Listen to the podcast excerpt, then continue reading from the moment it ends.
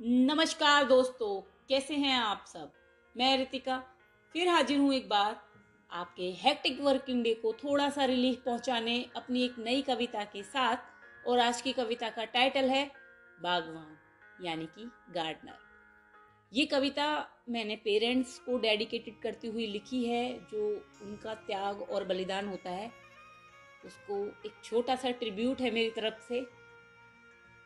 और मैं उम्मीद करती हूँ कि ये कविता आपको पसंद आएगी तो बिना देर के शुरू करती हूँ। मेरी आँख से आँसू गिरता देख, माँ ने भी आंचल अपना भिगोया था।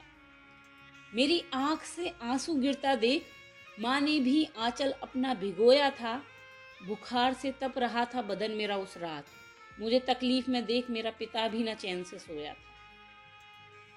मुझे जमाने भर की खुशियाँ देने को माता पिता ने अपना बहुत कुछ खोया था।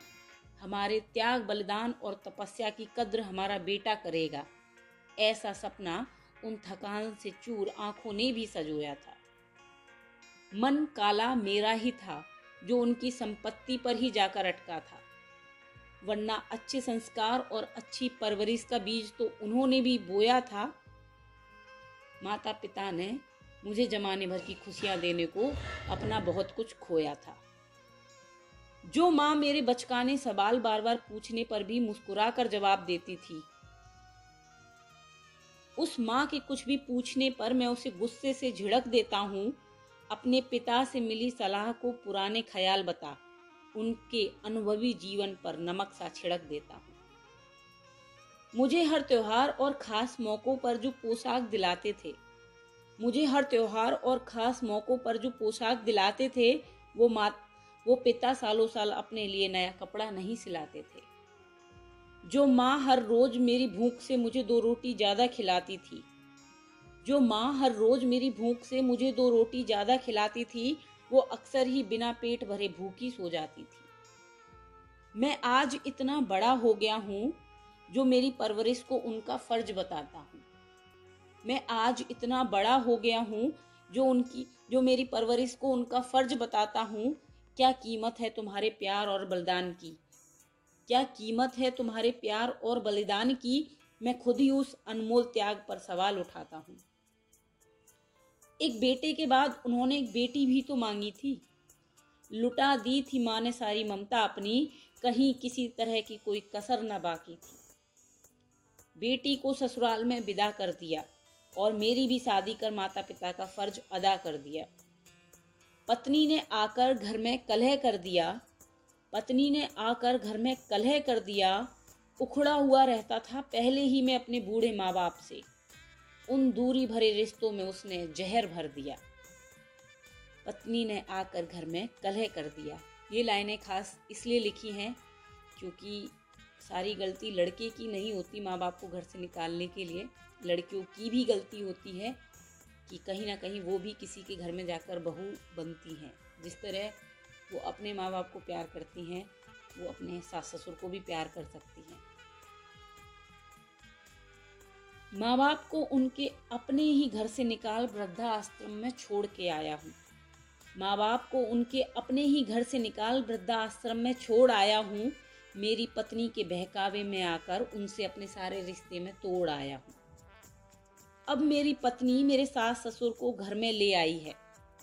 अब मेरी पत्नी अपने माता पिता को मेरे घर में ले आई है।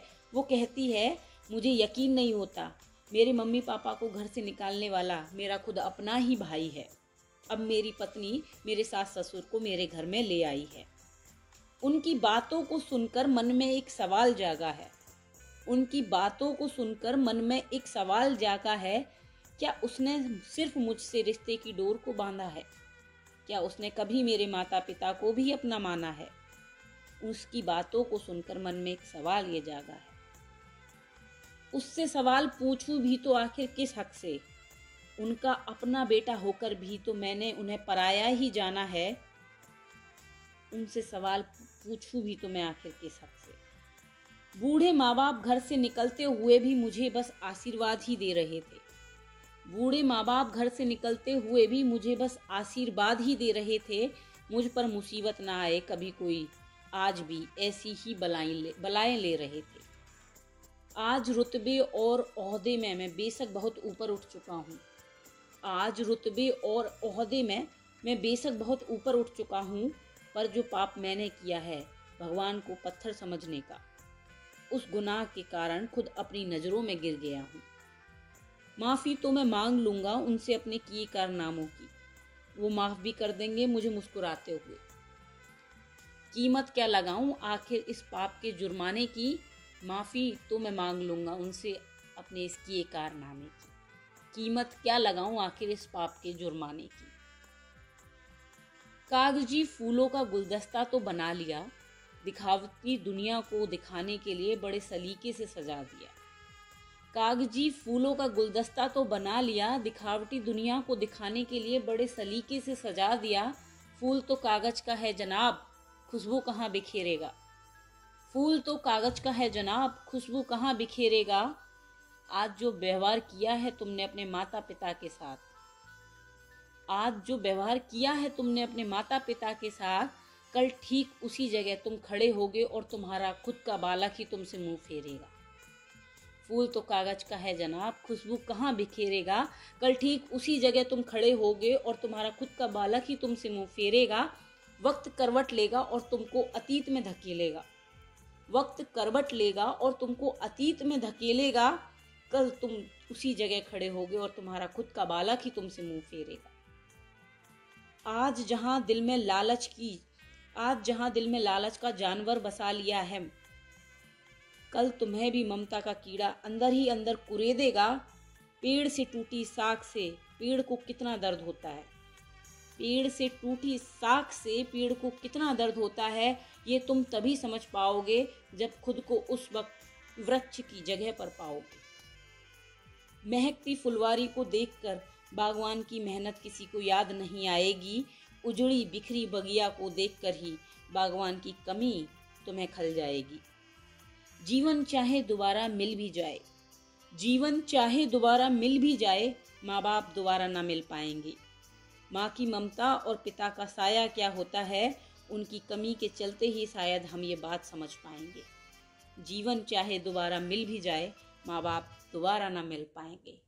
ये कविता मैं अपने पेरेंट्स को डेडिकेट करती हूँ और ऐसा एश्योर करती हूँ कि मैं जहाँ भी, जिस घर में भी शादी करूँ, अपने सास ससुर को एज अ पेरेंट्स ही ट्रीट करूँ, ताकि ऐसी पोएम कोई दोबारा ना लिख पाए। तो आज के लिए इतना ही। मिलते हैं शनिवार रात आठ बजे एक नई कविता के साथ। Bye take care